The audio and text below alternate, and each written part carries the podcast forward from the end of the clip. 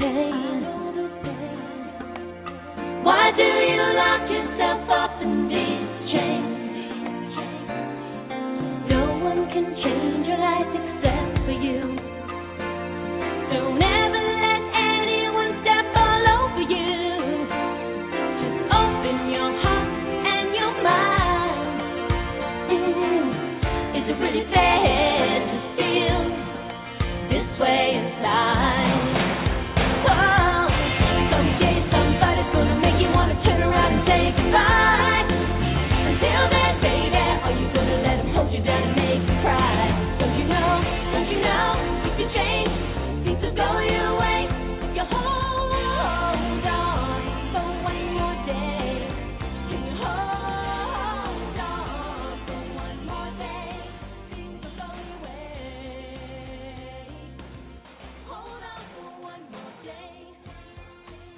Welcome to OCG Recovery Radio, where we discuss substance abuse treatment and recovery.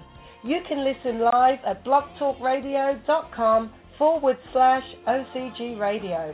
Please note that the views and opinions of our hosts and guests are not necessarily the views of OCG, nor is it meant to replace professional advice or the advice of your physician.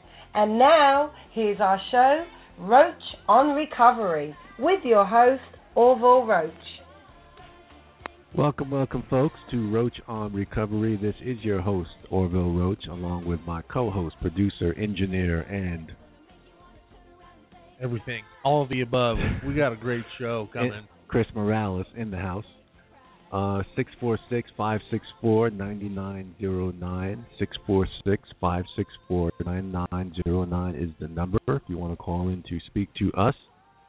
If you just want to listen to the show, you can go to our show page website. That's blogtalkradio.com/OCG Radio. And you don't have to call in on the call-in line to listen to the show unless that's your only means. Then do it. By all means, do so. All do right. It and follow us, please. Follow us. Stop begging. First of all, it's a balmy. Would you say 58 degrees? Yeah, but we can't brag too much. There's been some rain as of late. We had some good rain overnight. You know, we're in a severe drought, severe water restriction out here in California. Daly City over an inch. Yep. So... nothing to brag about. Drop in the bucket. Yeah. Still not going to make the farmers in the Central Valley happy. Nope. But what can we do? Let's go right to our recap. I purposely didn't say happy recap because the announcement. Not so happy. Yeah, the announcement we have a condolence to the immediate and extended and Daytop family of longtime Daytop employee Gary Kaleo, who recently passed away. Worked for Daytop 20 years. Wow. So we want to extend our condolences outward to all who knew him. Absolutely. And especially to his service to Daytop and to helping others. Absolutely. I want to go into a segment that you named. Oh, yeah, the sharing is caring segment. Yeah, the sharing is caring segment. So... I have two brothers. I'm the third of three, fifth of six children, right? Okay. So there's my sister who's a year older than me. Then my oldest sister, and then the oldest in the family, my oldest brother. So you have one younger sister. I have one younger sister, right? So I'm the fifth. She's the sixth. All right. So the brother that's right above me, the next one in line in terms of the males, okay, has struggled for at least 20 years with alcoholism. Okay. And he's had periods of sobriety. How long, if you don't mind me asking? Short periods. The periods usually... months in length? I would say 18 months, 2 years, maybe a little bit longer, and they usually were sequel to treatment episodes. Okay. And so he was recently in in a relapse mode of alcoholism, and over the weekend was admitted to the hospital, in ICU. Hmm. And it was real. They put him through a severe alcohol detox. Wow, okay. And as you may or may not be aware, the first 3 days are very dicey. Yes. In terms of the number of things that can happen to a person who's going through that. And a number of those things did happen to him. He had a mild heart attack. Wow. He had respiratory failure. And one of the things I was thinking about, because as I was explaining to members of the family that 1 to 3 day period is really always touch and go, which is one of the reasons why, obviously anyone that we accept in the program and we find out they're alcoholics, we really dig into it to make sure that they don't need a medical detox before they come into the program. Right. Because you could die if not properly monitored. Right. So fortunately for him, he went to the hospital for, I'm not sure, it was an unrelated thing, I think. I still haven't gotten an answer to that. It's amazing how sometimes information, when you're 3,600 miles away, it's difficult to get information. Oh, sure, even through your underground sources. Of course. But they admitted him, luckily, and I had said to my sister that, it was, a miracle that, that he got admitted because... So hopefully maybe he'll go into, they'll put him in a medical alcohol detox, but you can't be forced into one. You have to agree. Right. So however it happened, he ended up in a medical alcohol detox and experienced these significant events while he was in that first 3 day period. So on Saturday going into Sunday, it was, that second day going into that third day was where it was really nip and tuck. Okay. He was on the breathing machine and, et cetera. And I was thinking to myself that, and I hope this doesn't sound macabre to people, but this is a weekend, the possible Easter weekend, where I could be bringing into the world my grandson, because she's due any moment. I might have to drop the mic at any moment in time. Right. Why do I have to drop the mic? I'm not the father. Check that. The mic will stay on. The mic will stay on. The show will go on. All right. Or are we going to lose our brother? Right. And so, that Saturday night was like, okay, it's either going to be a make or break night. Sure. Going into Sunday morning. And so we did get some good news through the night, because obviously they're 3 hours ahead of us, that he was breathing better. Oh, okay. He never lost consciousness, but there was one thing that my sister mentioned that let me know that, okay, he might pull through, because he was getting very ornery, because they have him in restraints. Okay. Okay. And... you hate to say this, but I mean this in the most loving way. He is not a nice person when he's drinking. Okay. When he is not drinking, he's one of the nicest people and the most generous people I've ever encountered. Not because he's my brother. Sure. Anyone that knows him will say the same thing. Alcohol can have that effect on people. Yes. So he's a totally different person when he's in the midst of his relapse or addiction. Okay. So I don't know if this is his rock bottom. Wow, I almost bit the bullet here. You know what I'm saying? Because alcohol's a difficult beast. You know what I mean? So I'm saying all that to say that for us, outside looking in, would say, wow, you know what? That should be rock bottom, and we hope that's the poem that really changes, life, changes lives, you know what I mean? That type of, coming close to death type thing. Sure. But you don't know. You never know. It's because ultimately the person has to decide once they regain health and they what have you, that and he realizes how close he came, but is it enough to have you say, hey, you know what, I need to once and for all try and take care of this? Yeah. Okay. Now, my brother was now he is a classic example of a person who suffers from PTSD. He was in the Army, but it's not from being in the Army. He was hit by a car when he was 22. Okay. Hit and run. He was driving as well, or he was on a bicycle. Okay. And crushed his leg between the knee and the ankle. Wow. Okay.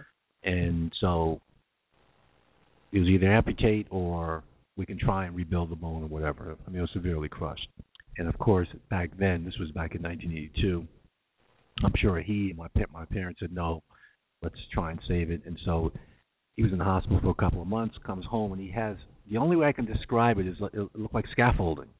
Wow. On his leg. Basically, I guess, holding the bones and whatnot, screws and bolts, whatever they put in his leg together for it to heal. Sure. And he had that for maybe about 6 to 8 months on his leg. But he has had a difficult time dealing with the healing of that leg, the healing of the flesh wound. And even though prior to that he was a dabbler, you know, he drank a little beer here and there, etc. But post that is when his drinking took off. Okay. And then just kind of blew up into full-blown alcoholism. Sure. So it is my belief, and I've said this to my mother, said this to my sisters and others, that he really, even though he has gone through, he went through Phoenix House, he went through Daytop. Okay. Okay. And he recently, a few years ago, went through the VA's program. So he's had significant long-term treatment exposure, and out of that had, you know, a couple of years of sobriety, but then would eventually go back. And what I realized, and I told this to him the last time that when I was in Virginia, he was there, that he has never dealt with that accident. Not even in going through these treatment episodes. No. He has never had the necessary therapy, counseling, because that's a life changer.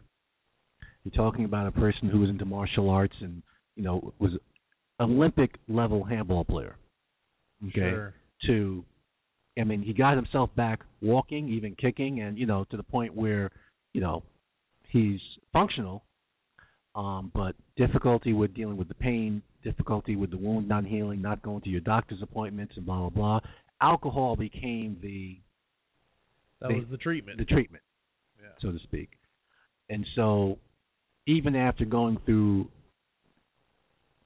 substance abuse treatment, not addressing the root cause of, you know, why do I do this? You know, why am I doing this to myself? Not addressing that is only going to mean it's going to rear its ugly head. Again, it's not going to go away. Right. You know, as we say on the show often, you know, you follow you wherever you go, right? Yeah. So I say to my family that this may be rock bottom. We hope it is. We hope it spurs another attempt at sobriety, but it has to come with a real attack of that trauma from that accident that he has to deal with, and it's going on 33 years this year. But to me, it shows you how something that's left undealt with, that is not a word. You know how we just make up words here. Yeah, undealt with. It's fine if you separate it. Yeah, it fits. Break it up. Yeah. But it left untreated was what we should have said. Sure. I should have said left untreated is just going to rear its ugly head, you know, until it's dealt with. That's right. Head on. That's right. Which is what he needs to do. So I hope that's what happens. We love him. He knows I love him. I've said this to his face that he needs to do this. He needs to stay with this counseling to attack that. But you can't put someone in a headlock. I don't care if it's a family member or a stranger on the street. You can't make them do it. That's true. That's right. So we hope, and this is day 5. So it's kind of thinking that we haven't heard any news. No news is good news, and that he's kind of out of the woods of those first 3 days of the detox where it's always nip and tuck and now he'll go into the latter phases of the detox. So okay. So that's the sharing is caring. This is what we do, right? This is what we do. Right? Yeah, we share. Exactly. Right? So exactly. How long will he be in the hospital to complete the detox? Have they given you any information about that? Or no. I mean, it's like talking to the CIA. He'll get no information like it. I'm hoping he'll stay in 1, 2, 3 years. Okay. 3. Yeah, not bad. Not bad. Just enough time. So. No, but we want him to deal with the mental health aspect of his recovery. That's right. Not just the physical aspect of not drinking. You can't be a dry drunk. That's right. Because you'll eventually become a wet drunk. Right. The old saying that Joe Acevedo used to have was, there's only so long you can hang out at a barbershop before you get your haircut. There you go. So, yeah, no, absolutely. Well, we wish, obviously, from my end of things, too, I wish him the best, and our family will keep him in our thoughts and prayers, and hopefully this was the proverbial straw that broke the camel's back, and we've hit our bottom, and time to move forward. Yep.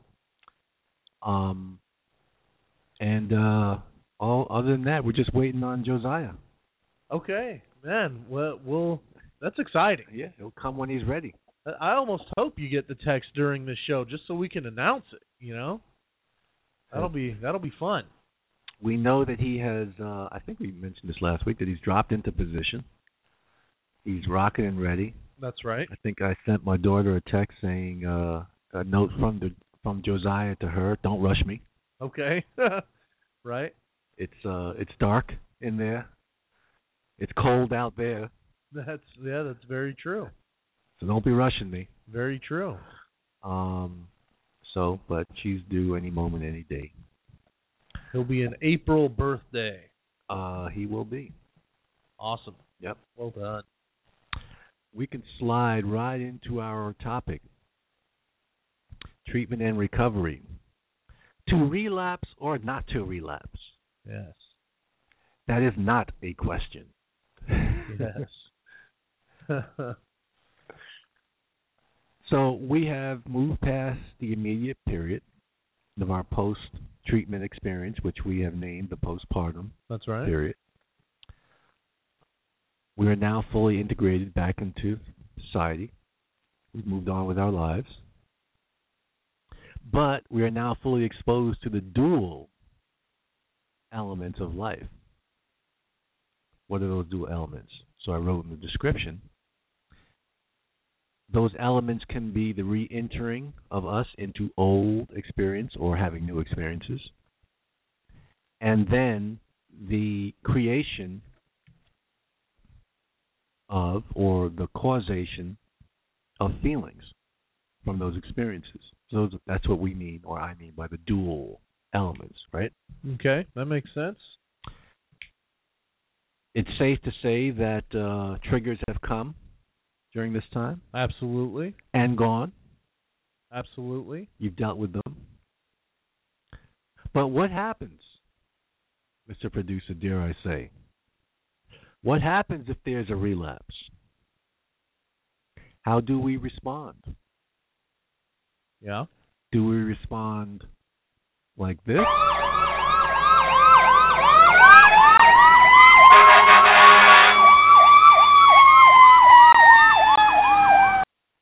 That's major. That's help is on the way from every angle. Exactly. Or do we have the other response, which we don't have a clip for, by the way, I'm sorry, which is the response we don't want, which is akin to the police pulling you over and saying, all right, show your hands, spread your legs, sit on the curb, rights.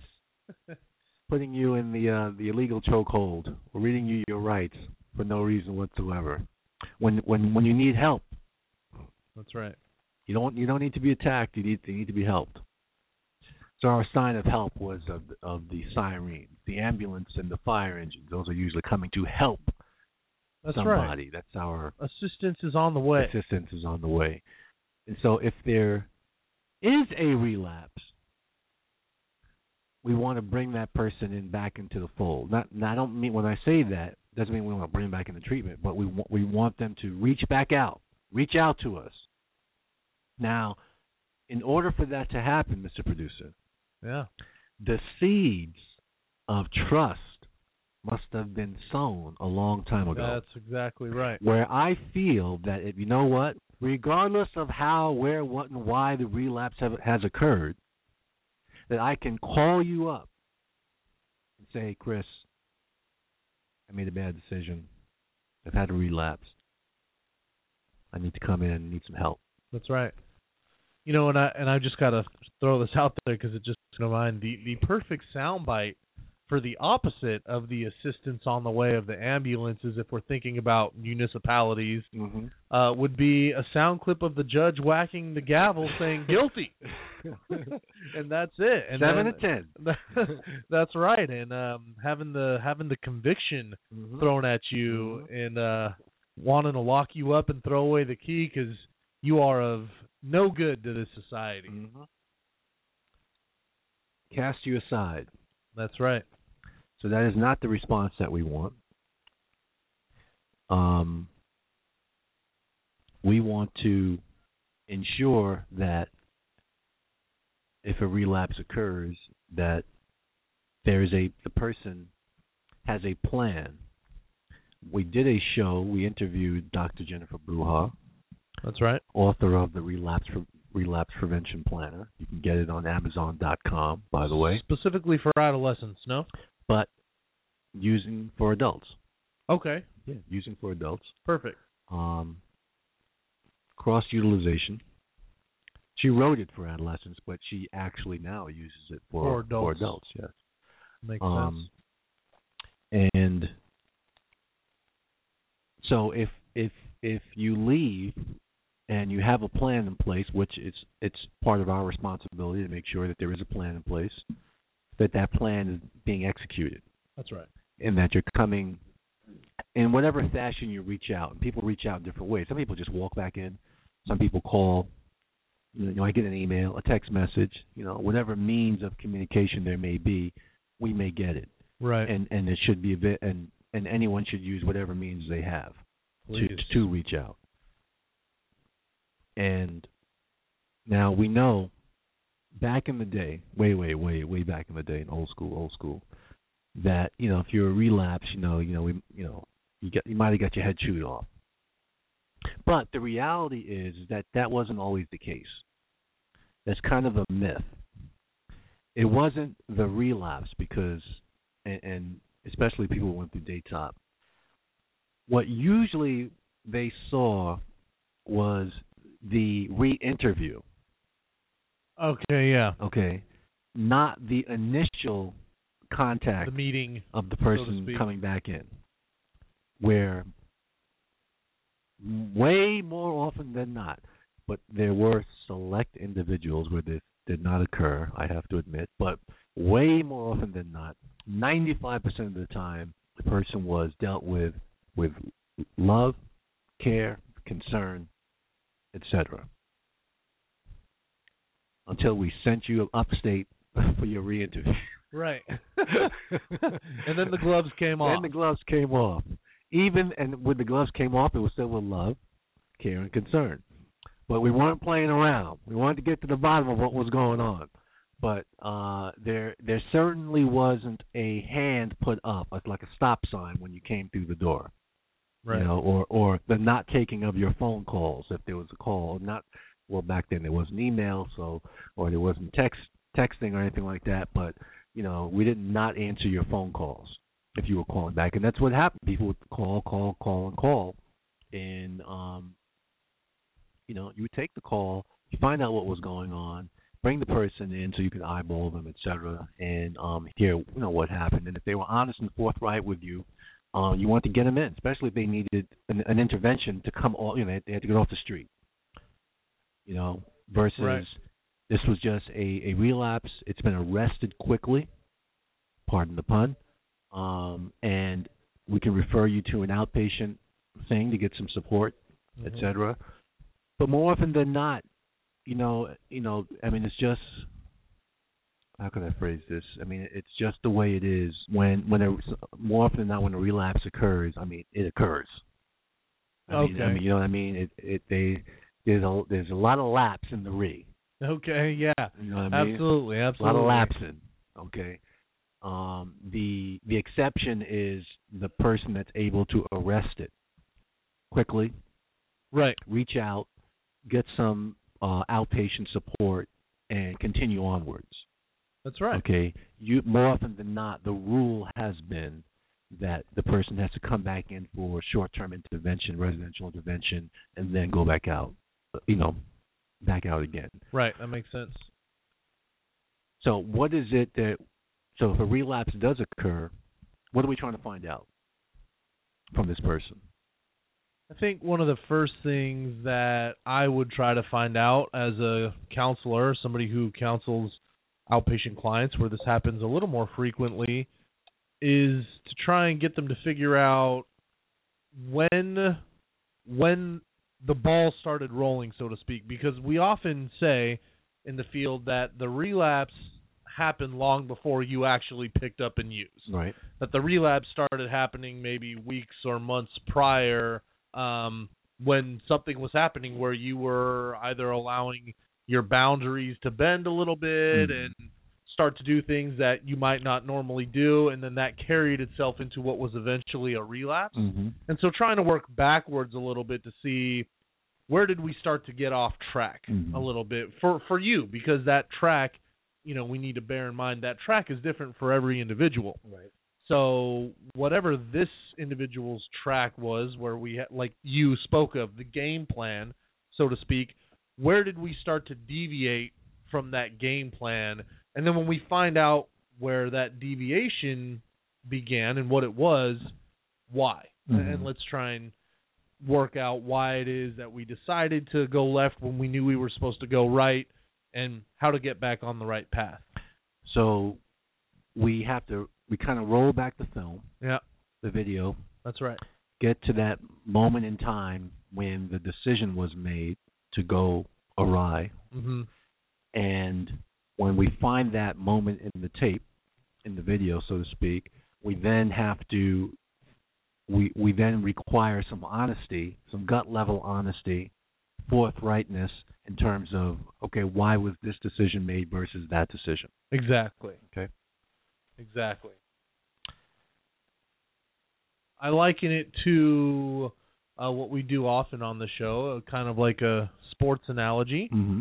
When you say game plan, like when any team goes into a game preparing for the opponent, in this case the opponent being drugs or alcohol or your drug of choice or whatever the case may be, you start to execute that game plan, but then all of a sudden... Oh, you know what? They're stacking the box with 9 people. Mm-hmm. Our game plan was to run. And making sure that we're sticking with something that works as opposed to just throwing away whatever it was we came into and doing something completely different. Do we build in fail safes? You have to. Okay. What's an example of a fail safe? I would say. A perfect example is we get a lot of callers who call in inquiring about old relationships, my old boyfriend or my old girlfriend or whomever, and going into that, the game plan set up with the client and the counselor in working together, putting our brains together might be, well, if we're going to go back into this relationship, these are some clear boundaries that need to be said, and if we can follow these boundaries and you still feel good with it and comfortable with it and things are working out the way they need to be working out, then great. Mm-hmm. We can continue with that. But the fail-safe then needs to be built in, well, what if the boundaries are broken? Mm-hmm. What if even though the boundaries I've set are being followed, I still don't feel comfortable with what's going on? You got to have that plan B. Mm-hmm. You have to be at least mentally prepared for the fact that the relationship may not work, even though I hope that it does going into it, and I'm going to need to be okay with that outcome or result as well. I have to say that's an excellent analysis, Mr. Producer. Yeah, hey, well, we have to use relationships, right? Because half the callers we get calling in, hey, what about what was the term?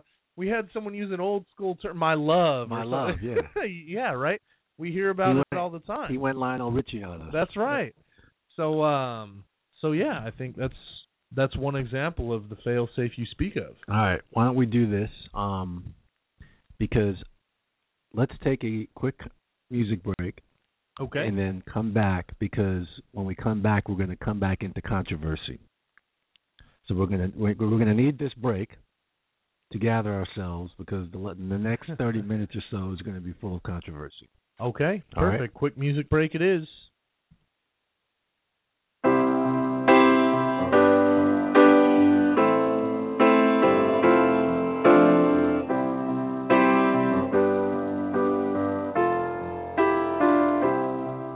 When I find myself in times of trouble, Mother Mary comes to me, speaking words of wisdom, let it be.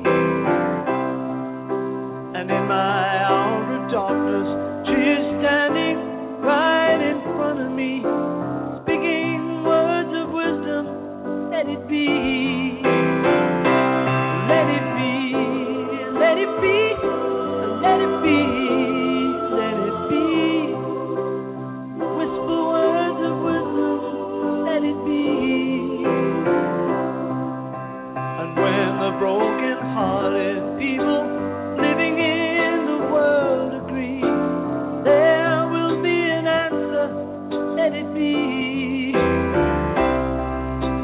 though they may be parted, there is still a chance that they will see. There will be an answer, let it be.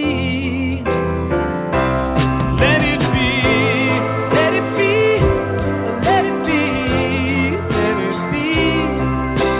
Yeah, there will be an answer, let it be.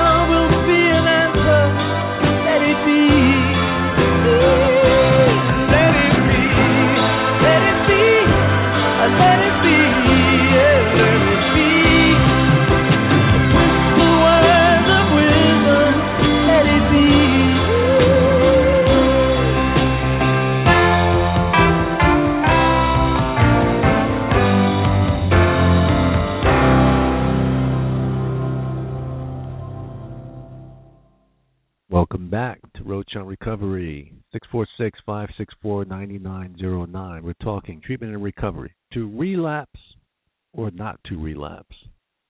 That is not a question. All right, we're going to deal with a dogma. That's out there. Here comes controversy time. Is relapse a part of recovery? That's a question that is posed. That is a statement that is made. And we're going to deal with it. We ought to, because it's made all the time. So, may I do the honors first? Absolutely. Okay. Hit us with it. So listen carefully to how it's stated in the question form. Is relapse a part of recovery? The answer to that question can be both yes and no, because the question in and of itself doesn't go further. It's almost, to me, a setup question, because on one hand, relapse is a part of recovery because people who are in recovery do relapse. Right. But they don't relapse because they're in recovery. Right. Okay? They relapse, and it becomes a part of their process of recovery. That makes sense. Then you have, if you ask the question again or make the statement again, is relapse a part of recovery? On the no side, no. It doesn't have to be written into your script. Sure. That that's what's going to occur. Right. So what's the answer? Well, the answer is that it depends. That's quite profound. So I think based on what you're saying, it's less of a question and should be changed more to a statement, quite simply put, that relapse can be a part of recovery. It can be. Yeah. For some people, it can be a part of their recovery process. Sure.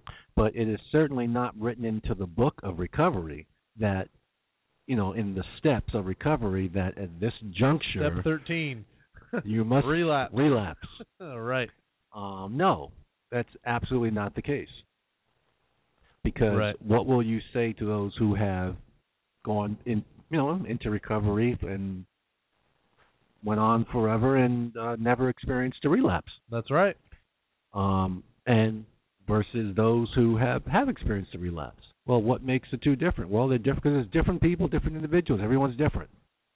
Not everyone has the same life circumstance, same situations, the same triggers, the same history, frames of reference, experiences that all contribute to their recovery experience. Sure. Okay? So the dogma in and of itself, to me, is a setup question or statement. I can see that. I agree with that. Okay. So from now on, when that question is posed, is relapse a part of recovery, my answer is always going to be, it depends. That's right. I don't know your details. I don't know your life story. I don't know what your path is. So I can't tell you if relapse is a part of your recovery. Right. But if you come to us and say, you know what, I have experienced a relapse, the only thing I'm going to say, well, you know what, that's a part of your recovery process. It has been a part of your recovery process. But to say, walking out the door, but right before the door closes, we say, oh, wait a minute, by the way, we slide you a piece of paper. Just want to let you know that you're going to have a little relapse. Relapse is imminent. As a part of the recovery process. Sure. No, we don't do that. No. We prepare everyone, we try and prepare everyone for not a, I don't want to say we prepare everyone for a relapse. It's not that. We prepare everyone to try and deal with whatever comes their way so that the instinctual decision is not to revert back to medicating my feelings, but to deal with whatever the circumstances that life has thrown your way. Just deal. Deal with the feelings. Face the experience. Stare it down. You know what I'm saying? Yeah, absolutely. So it can be said, and this is why, you know, if you're in a, no matter whether it's a residential environment or an outpatient environment, we've said, you've done this, taught this for 12,000 years. You should know this because you've done the outpatient groups. Still do. There is so much to be learned from a person who has experienced a relapse. Oh, yes. And has lived to tell the tale. That's right. Because they can offer so much knowledge as to the experience like we were talking about earlier, the video, rolling back the tape. Let's go to the videotape. Right. Or are we out of step with time by saying videotape? Should we roll? I guess roll even would be because literally now laser back the DVD. So much can be learned from the unfortunate experience, but fortunate experience, because even if a person experiences a relapse, it is our hope that it's not a life-altering relapse, okay, that it's arrested quickly, but others can definitely learn from it. I certainly, sitting in the dining room at Swan Lake among 249 of my other brothers and sisters, tell in front of the family their whole process of how it came to be. Yeah. How this came into being.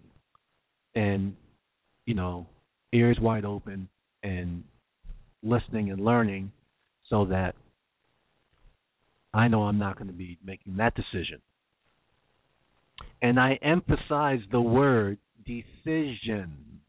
Okay, yeah. It's not a mistake. There are no mistakes when it comes to relapsing.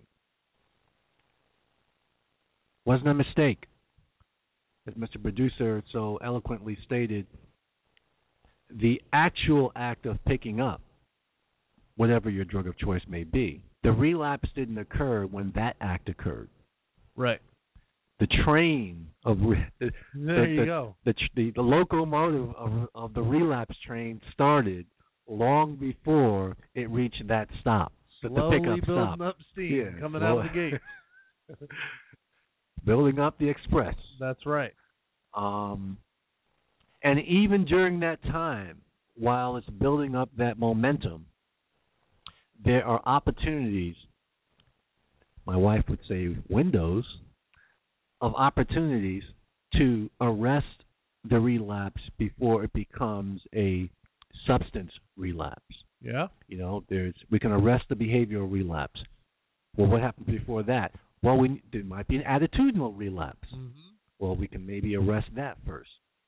But that requires the person to recognize that. Identify it. And what is that unwritten philosophy, again, that always comes into this? To be aware is to be alive. Yeah. If you're aware of what you're feeling, what you're going through, you can identify it, and then you can take appropriate action so that you don't make a bad decision. You can reach out, and we can avoid the ultimate relapse, which is the pickup. What do y'all call it here in California? We used to call it picking up from the cop, man. What do y'all call it? I think, picking up would be something used out here as well. Okay. So, I completely agree. The sooner we can apply the brakes, the better, obviously, and it can be stopped before we get to the literal act of using. Mm-hmm. And I think it's appropriate now to say that the reason why in our title we said to relapse or not to relapse, that is not a question. The reason we didn't say to relapse or not to relapse and mimic Shakespeare or copy Shakespeare and say that is the question, that the Shakespeare question would be next. Right. Is because it isn't a question. It should never be a question. Walking out the door, if it's a question, then we have already started the train. The locomotives the train has left the gate. The already. Locomotives have fired up already. That's true. Okay? They have fired up already. So I said that is not a question, to relapse or not to relapse. What we're talking about here is if someone gets to that point and makes that decision, what's the response? How do we take care of it? How do we get it arrested? And then we wanted to touch on that controversial dogma. It'll still remain controversial because in some circles, when I say circles and other treatment models, dare I say, that's the dogma. Relapse is a part of recovery, and they say it with conviction. And I would counter it with equal conviction that no, relapse is not a part of recovery. Relapse is an experience that may occur during a recovery process if you happen to make that choice. It's not a foregone conclusion. Exactly. It's not written in. It's not in the manual. Right. It's not in the manual. Okay, I think I've exhausted myself on the topic. Yeah, well, I think you did quite well in expressing your thoughts and feelings behind it. The whole deal with relapse being a part of recovery, in my mind, has always been kind of twofold, or the main group, I guess I should say, of folks who may experience relapse as a part of their recovery are the first-timers. Mm-hmm. People, this is their first go at getting clean and sober, their first run in treatment. Mm-hmm. And then also it tends to be people younger, of a younger age. And by younger, I mean even as young as teenage years, mm-hmm. late teens, mm-hmm. early 20s. Mm-hmm. And then with alcohol, of course, being, my drug of choice was heroin. So if I quit heroin, I can still have a beer during the game or whatever. That some people, and I guess more so the first-timers than anyone else, need to test that. Mm-hmm. Because at some point you may question, especially if you're young, mm-hmm. as a teenager, how do I know I'm a legitimate addict and I wasn't just a teenager who got in trouble mm-hmm. and my result or consequence was being sent to a program mm-hmm. versus just sitting in juvenile hall and being let back out. So am I actually an addict? And to reconcile that kind of struggle in your brain, mm-hmm. well, there's one way to find out.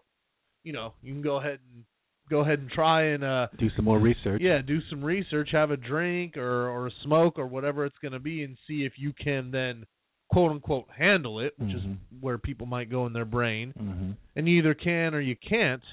And if you can't, then, okay, well now I can safely say I feel like I've got a problem with addiction mm-hmm. and that, you know, I can no longer use. And that's a funny mentality, too, because I have always said to, especially when I used to work with adolescents mm-hmm. who would make it through the program, make it through a 9 to 12-month program and come back to us who had that question, mm-hmm. especially, you know, 18 and then eventually I'm going to turn 21, mm-hmm. is I would always tell them, well, one of two things can happen. You can have a drink when you're 21, and you may be able to handle it, and you can be a social drinker for the rest of your life, mm-hmm. or you have a drink at 21, and stuff goes haywire, mm-hmm. and you end up back in a program. Mm-hmm. So these are the two potential results, I would tell them, and then my question to them would be, is it worth it? Mm-hmm. Is alcohol that important to you, or you want it that badly in your life mm-hmm. that even if there's a 1 in 100 shot that you're an addict, let's say there's a 99% chance you're not, you have the drink, the world doesn't end, and you can go on drinking socially, mm-hmm. even if there's a 1 in 100 shot that you are, mm-hmm. and you have that drink and stuff goes really, really bad, is it worth taking that risk or that shot just so you can have a beer or a glass of wine or a cocktail? Is that drink that important to you?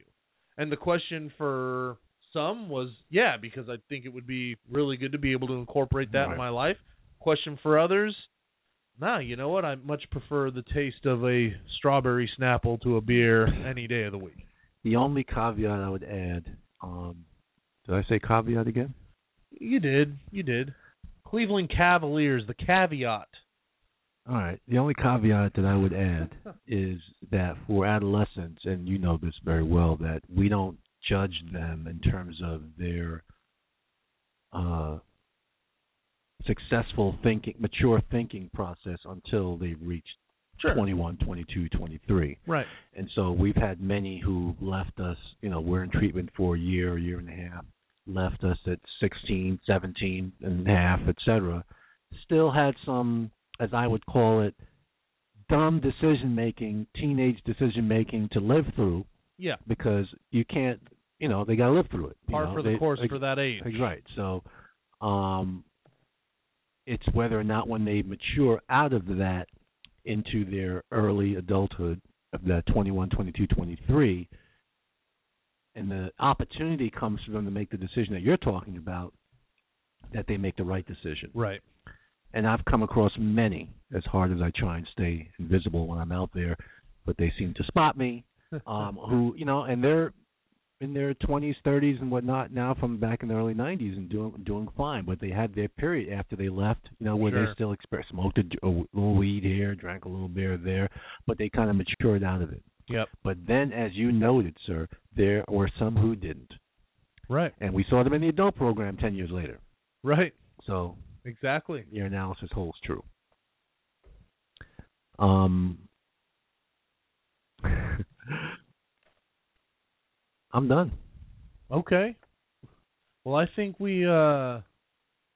did a pretty good job on this one. We didn't throw out too many I don't knows, as liberating as that can be from time to time.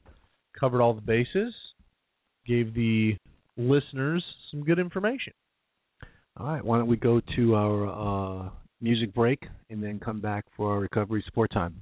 Sounds good. We are going to take a quick music break, and we do see that there are a lot of you on hold.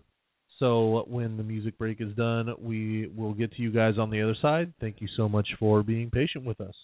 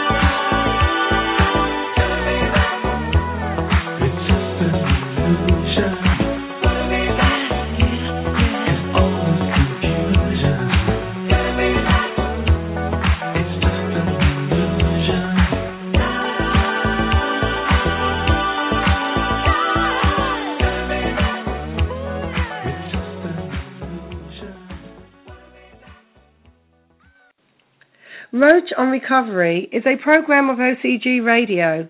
It deals with many topics related to substance abuse treatment, and recovery. Our Recovery Support Time is a show segment where you can receive support from our host for any questions or issues you wish to present related to substance abuse treatment, or recovery. You can reach our host live by calling 646-564-9909. That's 646-564-9909. Or you can send your questions via email at any time to ocgworkca@gmail.com. That's ocgworkca@gmail.com. And our host will respond to your questions on the air. Roach on Recovery. Recovery Support Time. A time for us to help you.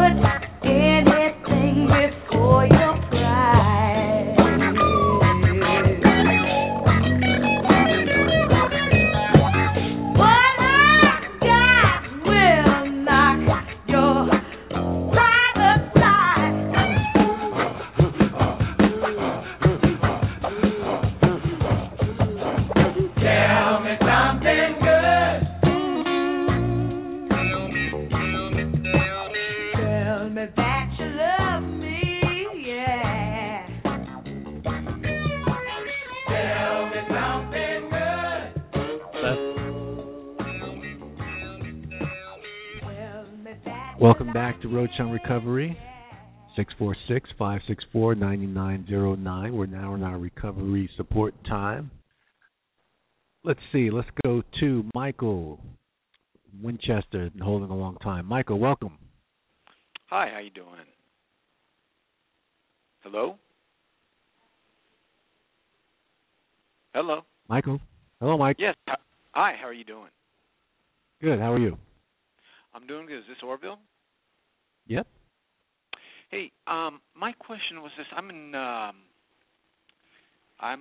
down here in a recovery house for 8 to 10 months, and I was wondering, when I get out, how often do you recommend Alcoholics Anonymous, and what should I look for in a sponsor?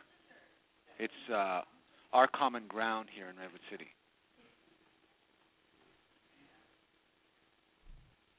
The first part of your question was how often you should, like, attend AA or NA support after treatment? Yes, after 10 months. I would say at minimum once every 2 weeks. Once every 2 weeks, that's okay. That's without knowing where you're at the time that you're finished with your, being in the residential setting, but just ballpark generalization. I think it's good for someone just coming out of treatment to at least twice a month, unless they need more, but at least twice a month, be engaged in some recovery support group. And I've heard, just stick. Now, as far as picking a sponsor, any recommendations? Pick someone who's been there for so many years, or what do you think? Length of time does not equal someone that is a quality support person for you. You should pick someone who, you get along with, that's on your wavelength, that does have a little bit, some experience, and supports you in a manner that you feel supported. That's very important. Not someone that's going to, if you make a bad decision or a mistake, that they're going to pound you into the ground for it, but that they're going to support you and walk you through coming back from any bad decisions or mistakes, etc. So that's a feeling out process. Sometimes someone has to make a choice maybe twice before they find the right, you know, person. So. Okay. Well, thank you very much, sir. I really appreciate your help tonight. I don't know if I could put you on hold for another person or if they have to call back. No, they got to call. They have to call? Okay. Thank you very much for your help. All right. Bye-bye. Okay. All right. Let's go to Paige from way up there in Reading where it was probably raining a lot last night. Hi. Hi. Welcome. So my question is a little intense. Okay. When I am driving around San Francisco, like specifically, because I don't, it doesn't happen too often anywhere else. But in San Francisco, I see a lot of abuse happening on the side of the road or whatever, and it takes everything I got. And majority of the time, I end up getting involved when I see a man abusing a woman, especially in public. It just appalls me, and I end up getting involved. And now I'm in treatment, and I'm trying to work on my impulses, but like I don't really know how to control those kind of impulses.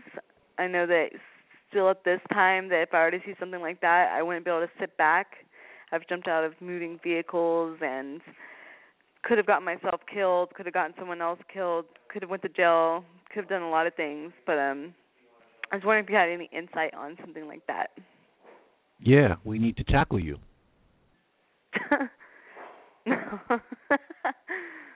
That wouldn't be good. Yeah, you're going to be jumping out of cars and whatnot to try and save someone from, something that might be going on the street. Nobody wants to see something like that, and hopefully there are people that would intervene if they're there, right there. But It obviously touches home to you when you see something like that from your own frame of reference. But you got to be smart. You got to be smart. Even if you're going to intervene, you have to be smart because you don't know what you're getting yourself into. So you have to be smart in the way that you even intervene. And I'm not advising you to intervene, but if you're out there and for whatever reason you feel you have to intervene, you still have to intervene smartly. Would I advise you to intervene? No. I wouldn't advise you to intervene because since you have a personal vested interest in this, you might end up killing somebody. No, what was that? Did you not hear me? No, I didn't. I said because since you have such a personal vested interest based on your history, mm-hmm. you could end up killing someone, hurting someone very badly. That is what I'm afraid of, and I have talked about it in like seeking safety groups, and I recently got a therapist who I'm seeing tomorrow, and like she knows my story or whatnot, and that's one of the things I fear because I do have things like that in my history. I've seen a lot of death, and I've been part of things like that. And because I've been gang affiliated as a younger when I was younger, yeah. And I've had a lot of abuse happen to me. And so that is another thing I'm afraid of because I would hate. I've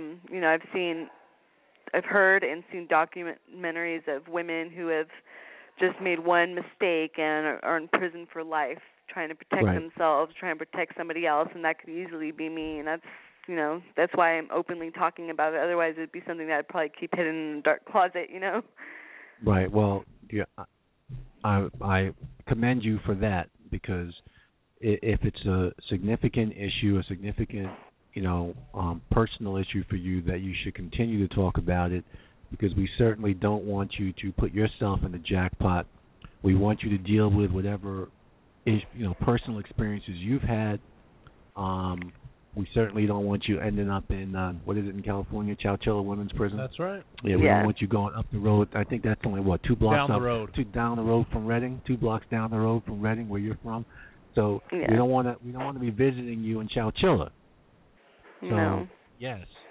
Talk, share, delve into, explore, dig into your experience so that you become okay with yourself. It no longer impacts what you do on a day-to-day basis, okay? And hopefully, this is a hope, hopefully, as a result, the impulse control will then come with it. Okay. But right now, you're like a rocket. Yeah. Because it's like right there for you, right in the front, right at the front of your mind. And so you see it, you're ready to just, Yeah, and part of me feels justified for having that kind of reaction, too, because of what's happened to me. Yes. So, yeah, got to keep you strapped down. Bolted into. All right. Okay. Thank you. You're very welcome. All right, you have a good one. Okay, bye-bye. That is an unusual one. Haven't heard that one before. It's first for me as well. Yep. I think that's a little bit of that gangster. Yeah, coming out in her from back in the day. But we have to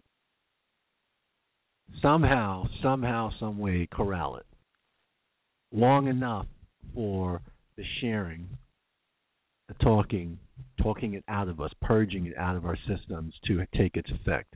And it's not overnight, unfortunately. It's not an overnight process. Right, no, not at all. So hopefully she will stay out of harm's way. Exactly. That's you run that risk of, on one hand, anyone might want to intervene. That's the human kind of nature in you to do so, but at what risk? Are you then jeopardizing your own health or your family's health or... unfortunately, in a situation like that, there has to be some sort of rational decision-making. And it, obviously, like you said, seeing it, anyone might want to intervene. But, yeah, there are things you have to consider for sure. Yeah. I mean, it sounded to me, though, what she was saying was because she was a victim of that. So her role might not be to break it up. She probably goes. She's looking to inflict bodily harm, right? And then when it's all said and done, what happened? What did I do? Blood on the hands in a police interviewing room. Right. So we have to make sure that she's kept out of those scenarios where someone can have harm done to them. Right. Until the therapy, the counseling, and the sharing has had an opportunity to. The antidote has had a chance to take effect. Right. Exactly. All right. We're going to the X-Files.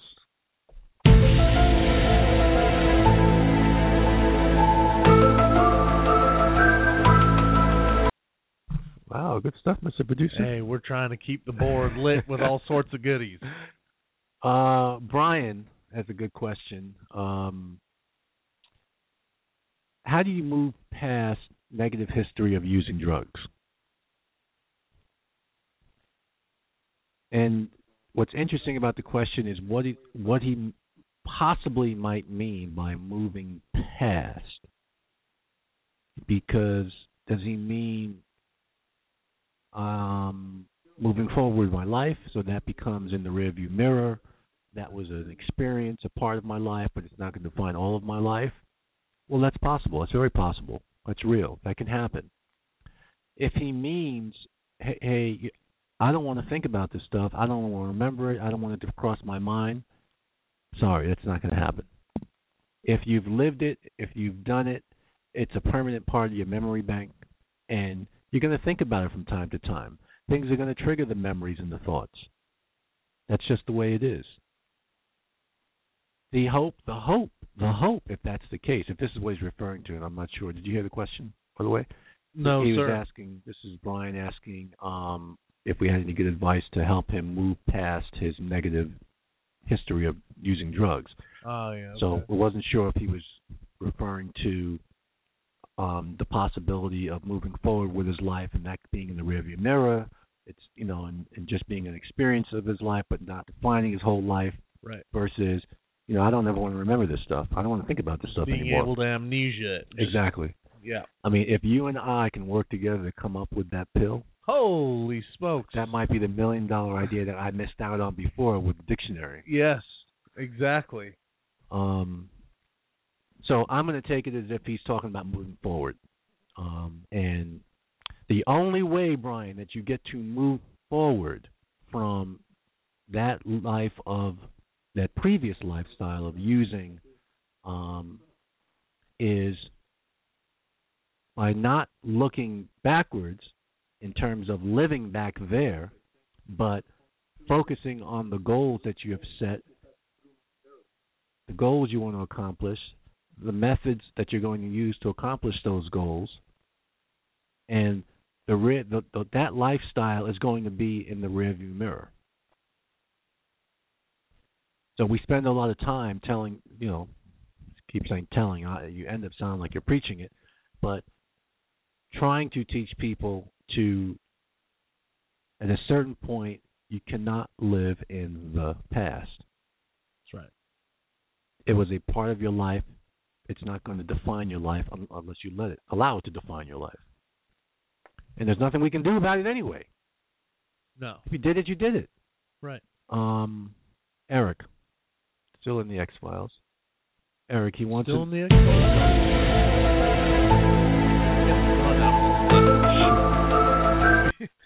I didn't get this on there just to play it one time. How can I set boundaries with old friends? It's an oldie but goodie.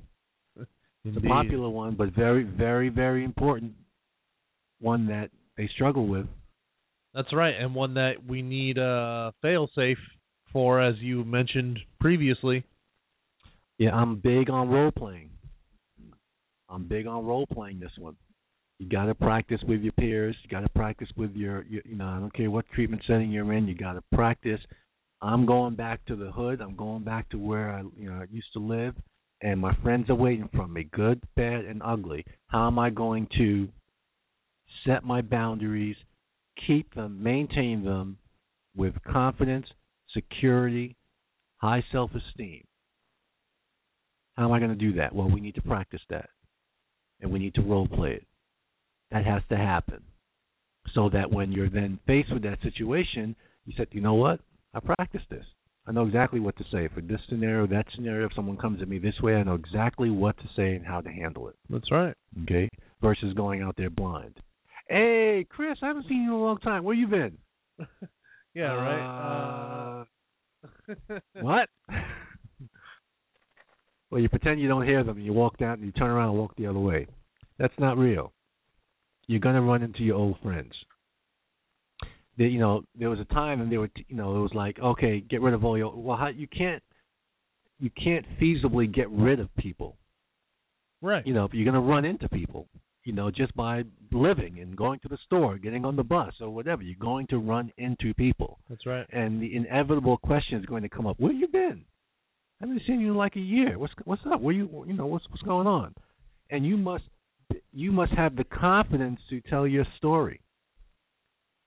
The Reader's Digest version, of course. Hey, look, you know what? I was just taking some time out to get my life in order, straighten my life out, get on the right path, get on the right track, and I'm doing fine. How are you doing? Boom, boom, boom, and then keep on stepping. Keep it moving. That's right. Say hi to your mother. Say hi to your brother for me. Nice talking to you. Well, we role-play those things because with each interaction may be different. There might be a different interaction for a very close childhood friend versus just an associate from around the hood, from around the way. You know what I'm saying? Right, yeah. And we got to practice every one of them so that you know how to respond to every one of them. Based on, yeah, the relationship's dynamic previously. Okay. Let's go to Alan from East Palo Alto. Hey, how you doing? Alan, welcome. Good. How are you? Thank you. Well, I'm kind of struggling. Hey, I'm in treatment. And it seems like I did an extensive amount of time in prison, and now I'm in treatment. Got a history of drugs, and I've been clean and sober for about 2 years now. And it just seems like whenever I get into a confrontation of some sort, or it seems like I always revert to scenarios that are like way out, and I always go to the worst kind of scenario when in my head. I imagine the worst thing happening, and I don't know why that is, and I'm trying to do the most positive things that I can do, and I don't know how to stop that. I don't know if it's fear or what. I try to breathe and slow down and calm my head and then respond, but I still always expect the worst to happen. And when are you talking about the, if there happens to be some conflict? Right, or not even that. I just even if somebody's just, yeah, kind of, yeah.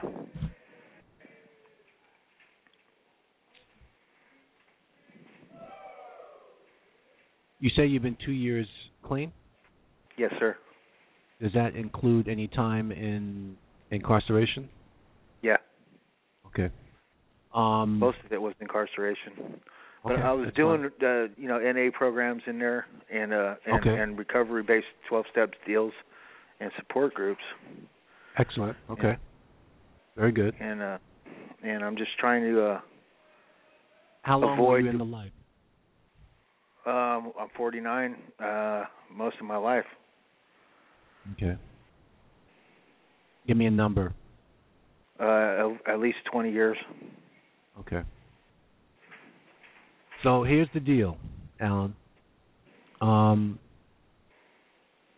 It is not going to be an overnight process in terms of how you respond to your outer world, changing that.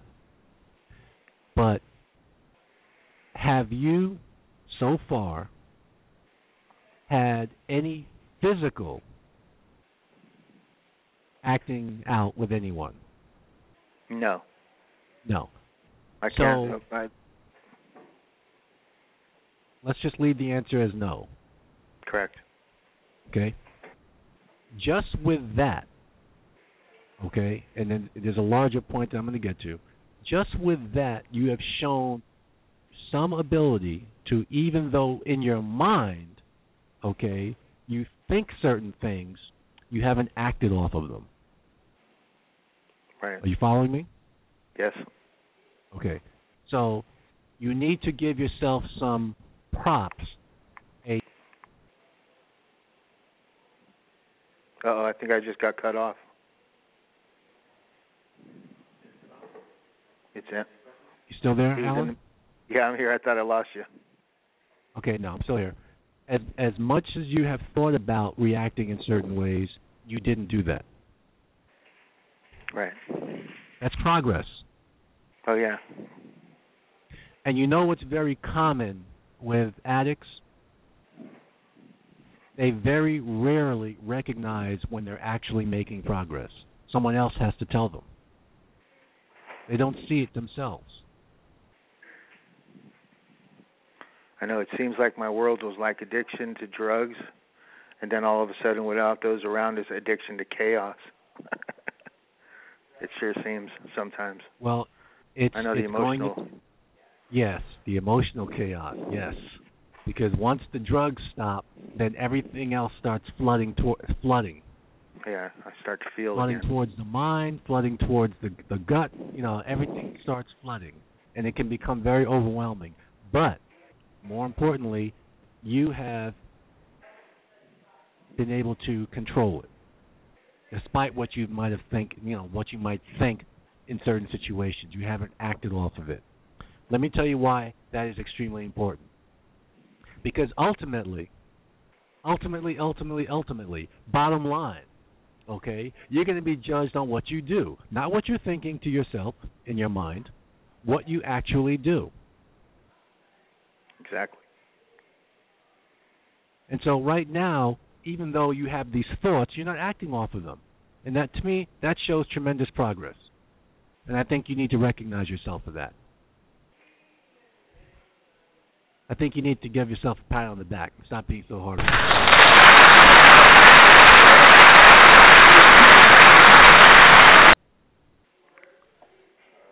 That's just our way of recognizing you. Yeah, there was a bunch of static just a minute ago. You know what I did? What I have recognized Alan, is cats like. Oh. No, hello? Alan, that was hands clapping. Oh, really? That was the round of applause, but we actually we get that feedback from time to time with that sound clip. It's people think they're just dropping on the line or something. So you understand what I'm saying, Alan? Yeah. Okay.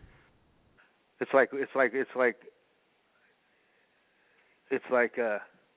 I've been going through these classes and these recovery groups and over again, and then finally I hit a moment where I utilized all those tools, and you're right, man, you know, and I do need to do that. It's a good feeling. Yep, it is. And, you know, I got to say thanks to everybody in recovery, because if it wasn't for all their messages, I probably wouldn't be where I'm at right now. Well, don't forget to thank the most important person, which is yourself, because you're the one that's taking it in and learning to apply it. Yeah. And nobody can force you to do that. You have to be willing to do that. So I just want to let you know that, okay? Yeah, thank you. You're very welcome, sir. Have a good evening. You too. Bye-bye. Bye. I thought the most important person you had to remember to thank was the host. No.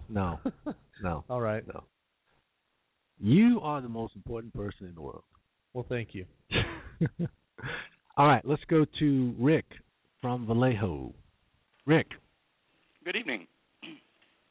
Good evening. Good evening, Rick. How are you? Yes, I'm fine. I had better days, but my question is this.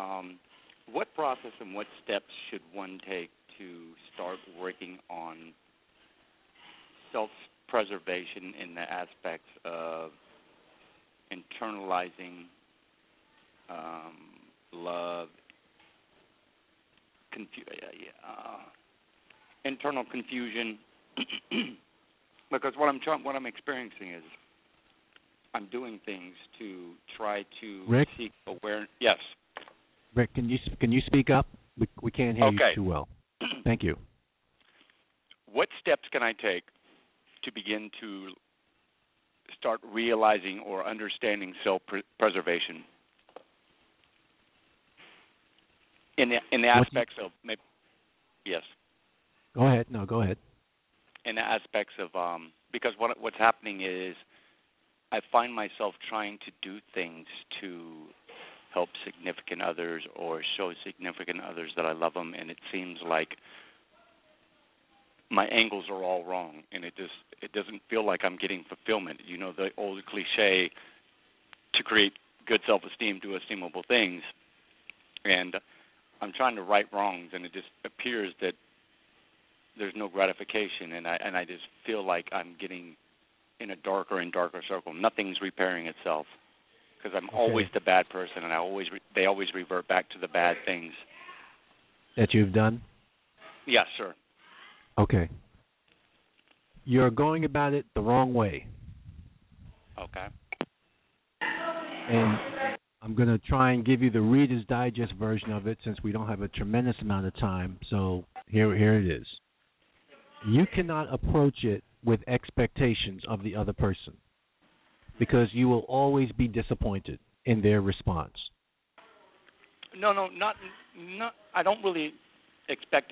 There's no expectation. There's, in all actuality, it's open-ended giving, because I just feel. But it seems like regardless of what I do or the approach that I take to show people that, hey, I'm not that same person, I always get the dagger thrown back in my heart. And it seems like by trying to restore my self-preservation in the way, my internal heart, it's not repairing itself, and I just keep going to the mirror and looking at myself and going, you know, is this what it's all about?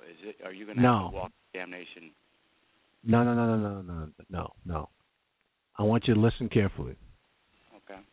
Even though you say that you don't have any expectation, I want you to just open mind for a second. Mm-hmm.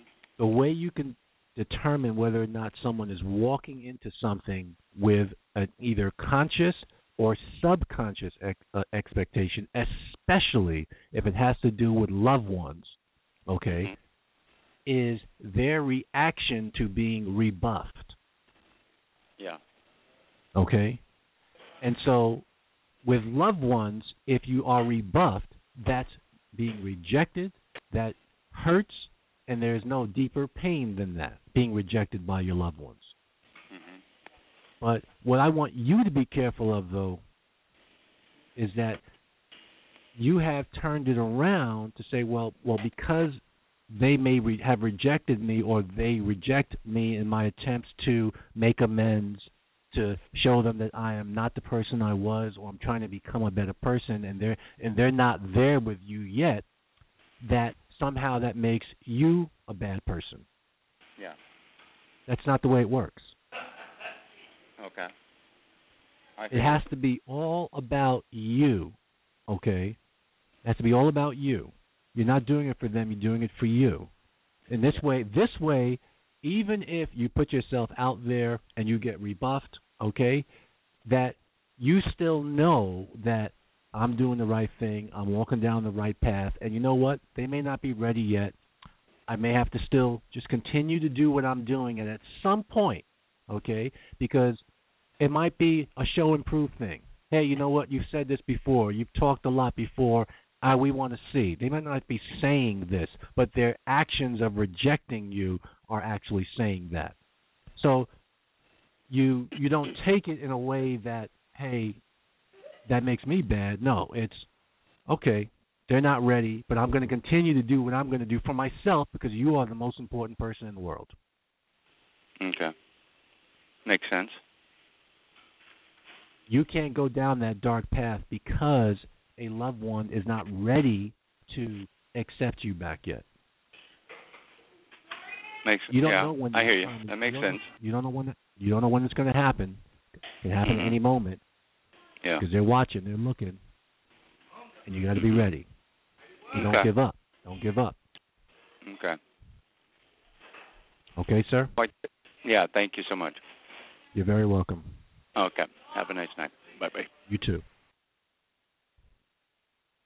We have to be very careful when we get people, and you know this from dealing with people in a treatment setting, where they get to a place in their mind from being rebuffed by family. You know, like, you know, they're doing their thing, they're getting their life together, and they're so excited, and so, you know, they want to show their family members and their loved ones that they're really doing it, you know, and they're serious about it, and the family ain't ready.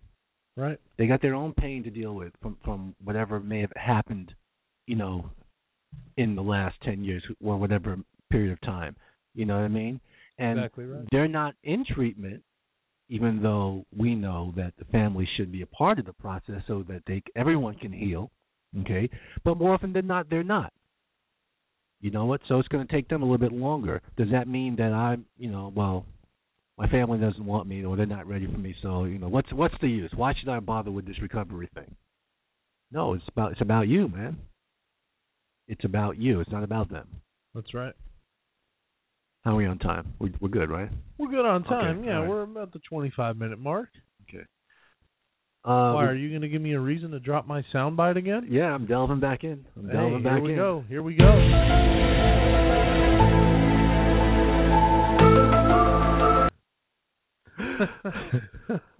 Yes. Here's another common question. And to our listeners, we may get a lot of the same questions, and one of the reasons why we'll continue to read the same questions is because it's a sign of what people are struggling to grasp, understand, and, you know, move forward with. And so we need to repeat it. No different than if you were in the physical reality of the treatment environment where you have to repeat yourself over and over and over again so that the person constantly hears the same refrain, the same, you know, guidance, etc. So, yeah, you might hear the same questions periodically. So here's an example of that. Robert is asking, how long into his recovery does triggers diminish? Yeah, that's an interesting one, and there's no real singular answer for that. Mm-hmm. It depends on what triggers.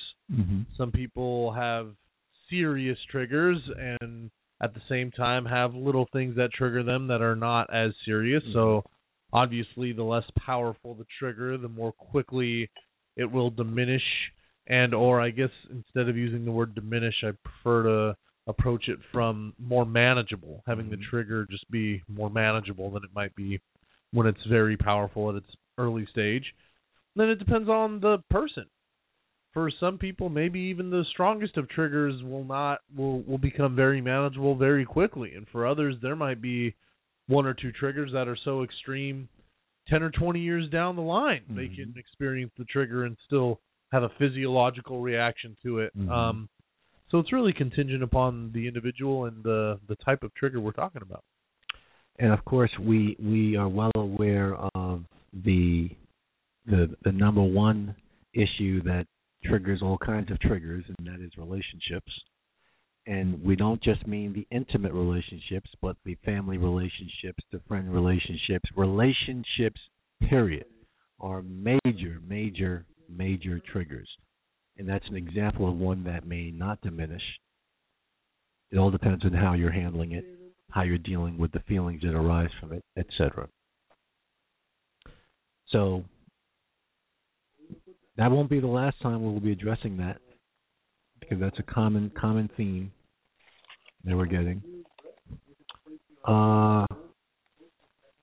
Let's see here. What else we got? Oh, I like this one here.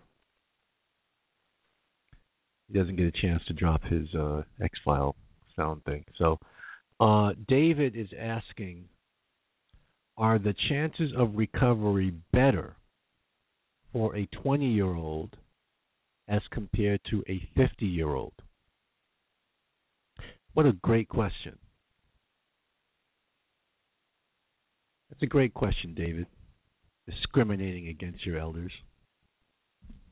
I have no idea how old David is, by the way. So he could be the 50-year-old asking the question against a 20-year-old, or he's the 20-year-old asking it against a 50-year-old, or he's neither and just asking the question. I don't know. But this is why I like this question. It's an interesting thing about being 20 and, being in treatment or entering the recovery realm, as I like to call it. It's very young to enter such a world. And versus being 50.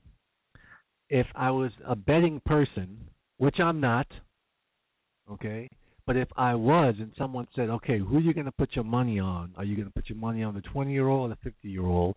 I've got to roll with the 50-year-old. I'm not being an ageist. Interesting. I'm not saying it because I am 50. Man, it's out there. It's out there now. It's out there. Can't take that back. Can't take it back. No, I'm saying that because if you think about it, the 50-year-old has more life experience to motivate them to be serious in their recovery. They may have reached a point of where we like to say in the recovery world that they're sick and tired. They've been out there a long time, and they're just ready. They're motivated. Okay? The 20-year-old is just getting started. He has no no history, really, you know what I mean, to really speak of. And at 20, we knew it all. We were indestructible. I'm just here because, this is a generalization that this does not apply to all 20-year-olds. I'm just here because the judge said, look, time to go. You can do this program or whatever, et cetera. Or mom said, if I want to still live here, I've got to do this. But the 50-year-old, hey, theoretically that's, a little less than half of their life, right? Yeah. And so, I'm rolling with the 50-year-old in terms of, if you want to say who has a better chance. But in reality, anyone can have a equal chance of succeeding in recovery. It all depends on your desire and your commitment. That's true. You can have that at 20. Is it more likely that the 20-year-old will have it more than the 50-year-old? I wouldn't say so. But I wouldn't say it's out of the realm of possibility. I didn't have it at 20. Yeah. I was just getting rolling. It's an interesting take, for sure. You ever counterpoint? I would say if I were a betting man, which I am, you show me the money line, I'm there. I would actually have to put my money on the 20-year-old.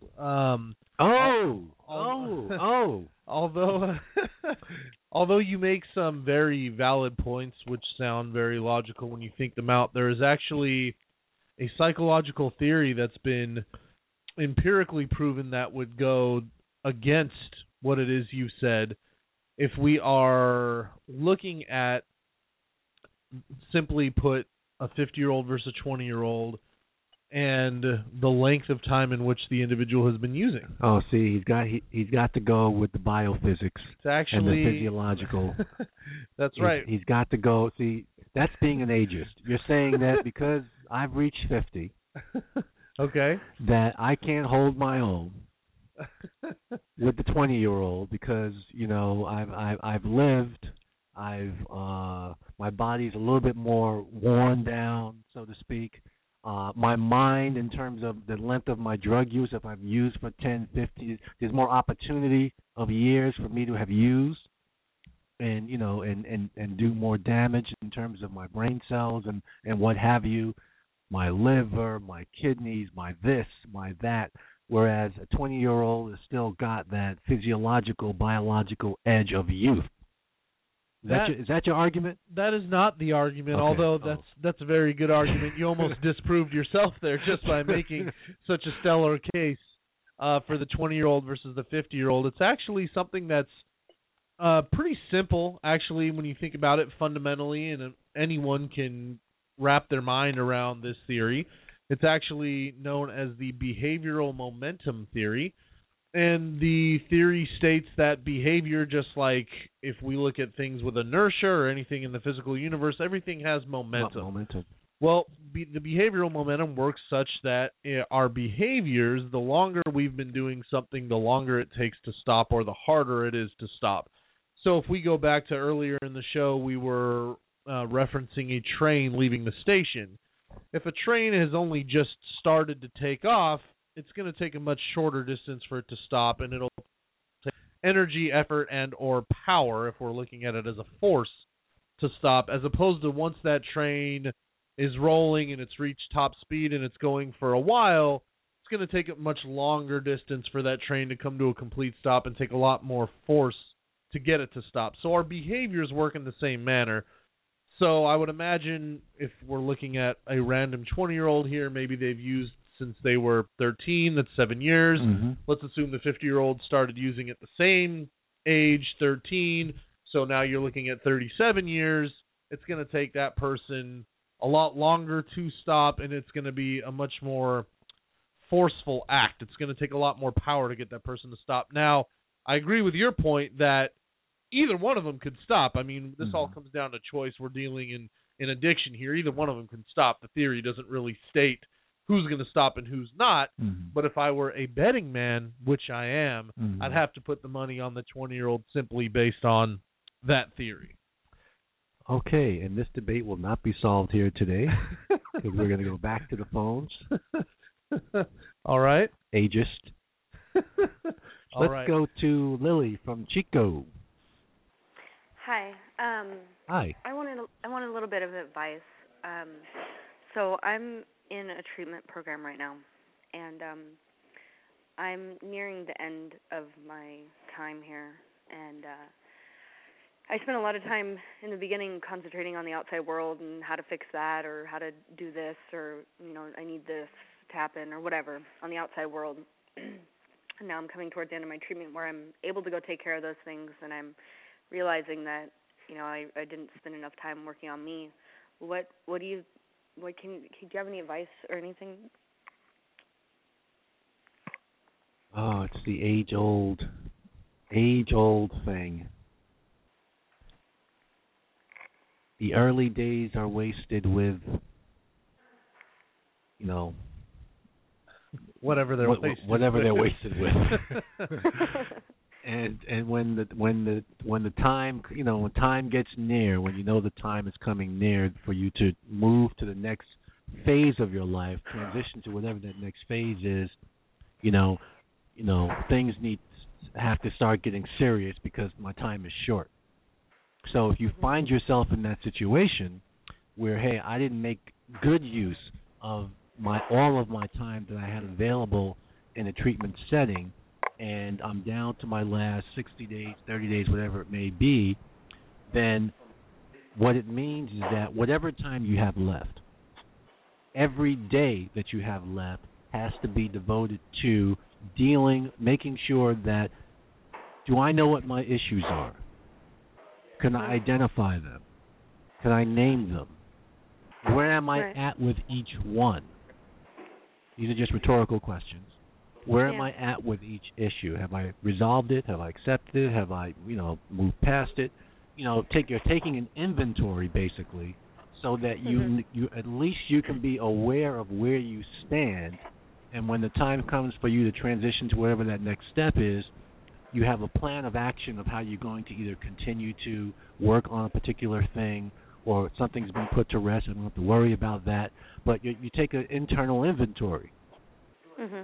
And whatever needs the most attention now gets the most attention now. Whatever can wait till I move into, let's say, outpatient or whatever it is, it waits till then. Okay. That's the best plan of approach. So you have to do an internal inventory and answer that part for yourself of, what do I need to really focus my energies on right now? What's the most important thing for me? That makes sense. Put pen to paper. Don't do it up in your head. Put it on paper so you can see it coming from your hand out of the pen onto the paper. Yeah. Okay. Okay? That makes a lot of sense. Thank you. All right. Thank you. Bye-bye. Oh, the wasted time in treatment. Yeah, it goes a lot more quickly than you believe it will. Back in the day, up at Swan Lake, you were getting about 11 to 13 months. You had no idea when you were going to go back down to reentry. You would just, you would be sitting in the dining room one day, and they would call everyone into the dining room, and they would say, and they would just rattle off 7, 8, 9 names. Okay, you're going down to reentry. You had no warning, no nothing. Wow. And it was, you were told before you went up there, this is a self-help program. Help yourself while you're there. Right, because you don't know when the tap on the shoulder is coming. All right, let's go to Brett from St. Paul's. Go Twins! All right, we gotta flush them. All right, just kidding. Go Twins, please, guys. Go Twins. Hey, I do have a question. I hear that in California right now, they're doing a lot of what they said with treatment. They're doing a lot of implants along with 12-step programs that have been very successful. It's an underskin implant. I think it's Naltrexone or something. Is that correct? To treat what? It was originally to treat heroin, but they found out that it's been really working with alcohol. And I'm just wondering, is that something true that's happening in California? I wouldn't say it's happening in California, but it would be happening everywhere. It's really a matter. If you're asking specifically California, I guess you're wondering whether or not California is going to allow it to be utilized. Yeah. I heard there's a couple treatment facilities out there that are using it. Not only was it first prescribed by a doctor to be orally taken, but as an alcoholic myself, I've heard that what it is, it's being implanted under the skin in like a yearly dose, and it's had a high success rate with 12-step programs. Have you heard anything about that? I have not, but it sounds very intriguing and very interesting, and we're going to look into it and do some research on it. Okay. And definitely provide a follow-up next week. Perfect. Thank you. Thank you. But, are you still there, Brett? Oh, he hung up. I was going to ask him his opinion on... Adrian Peterson. Since he seems to be the big Minnesota fan. Sure. So we were talking about many shows ago about most of the prescription-based treatments were going towards alcohol They were working their way towards the opiates, and then... When he mentioned the drug, it sounds like the drug that, and he said orally, sounds like the drug that I had heard of that they were working on for alcoholics. Right. I had not heard anything about them changing it or engineering it to become an implant, but that's something to research for sure. How are we doing on time? We have enough to take this call without a screen. That's up to you, or we can dip into my soundbite, but it's going to be about one more question. All right, we'll take a risk. We're not against risk-taking, so we're going to take this call without screening. I welcome the Roadshow on Recovery. Your name and hometown, please. Alvin Perkins. I live in Bakersfield, California. Hi, welcome. How can we help you? Since I live in such a small town, right? My question is, what's the most common drug that people use today? In California? Yeah, California. Methamphetamine. Yeah. Okay. Is this something that that they that can be can a person get off of it easy, or is it something that they have to go through a lot of treatment for? It's a very insidious drug. It's a very wicked drug.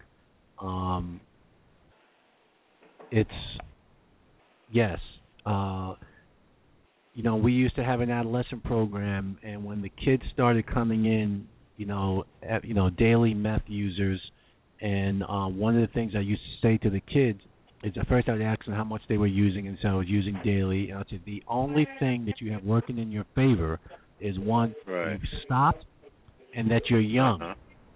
Right. If you've been doing it for 10, 15, 20 years, sometimes the damage is very hard to recover from. Yeah. With this particular drug.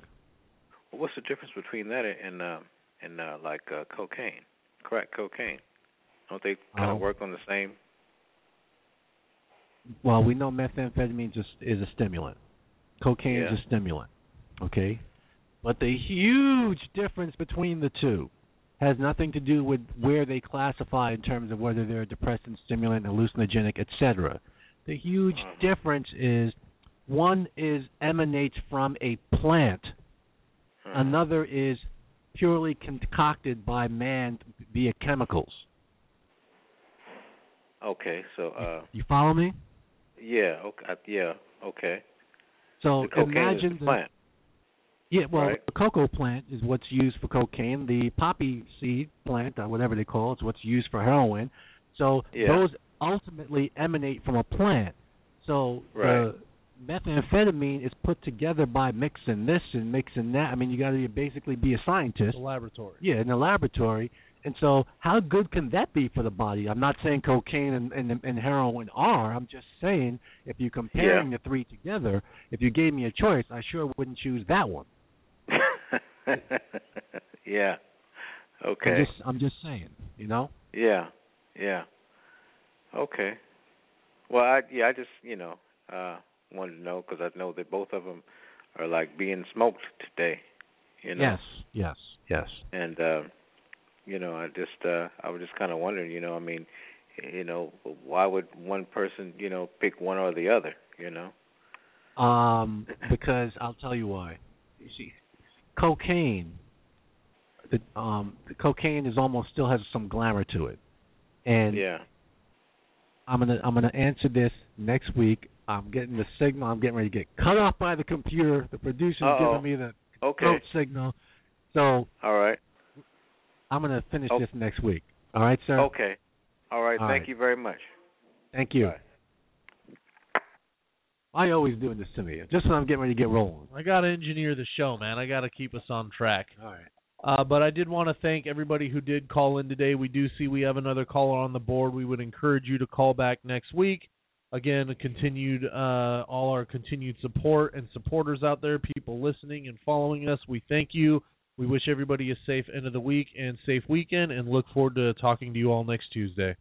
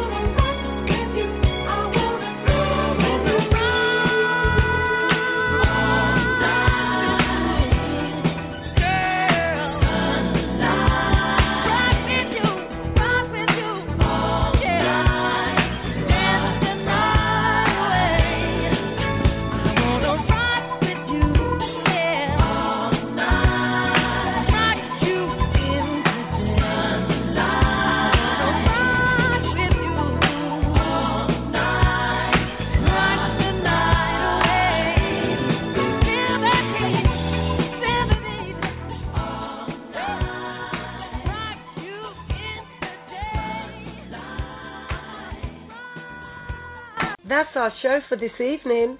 Thank you for listening. Be sure to listen to our next broadcast Tuesday at 4 p.m. Pacific Standard Time on blogtalkradio.com/OCG Radio. Like us, friend us, and follow us on Facebook at facebook.com/OCGWorkCA and on Twitter at OCGWorkCA.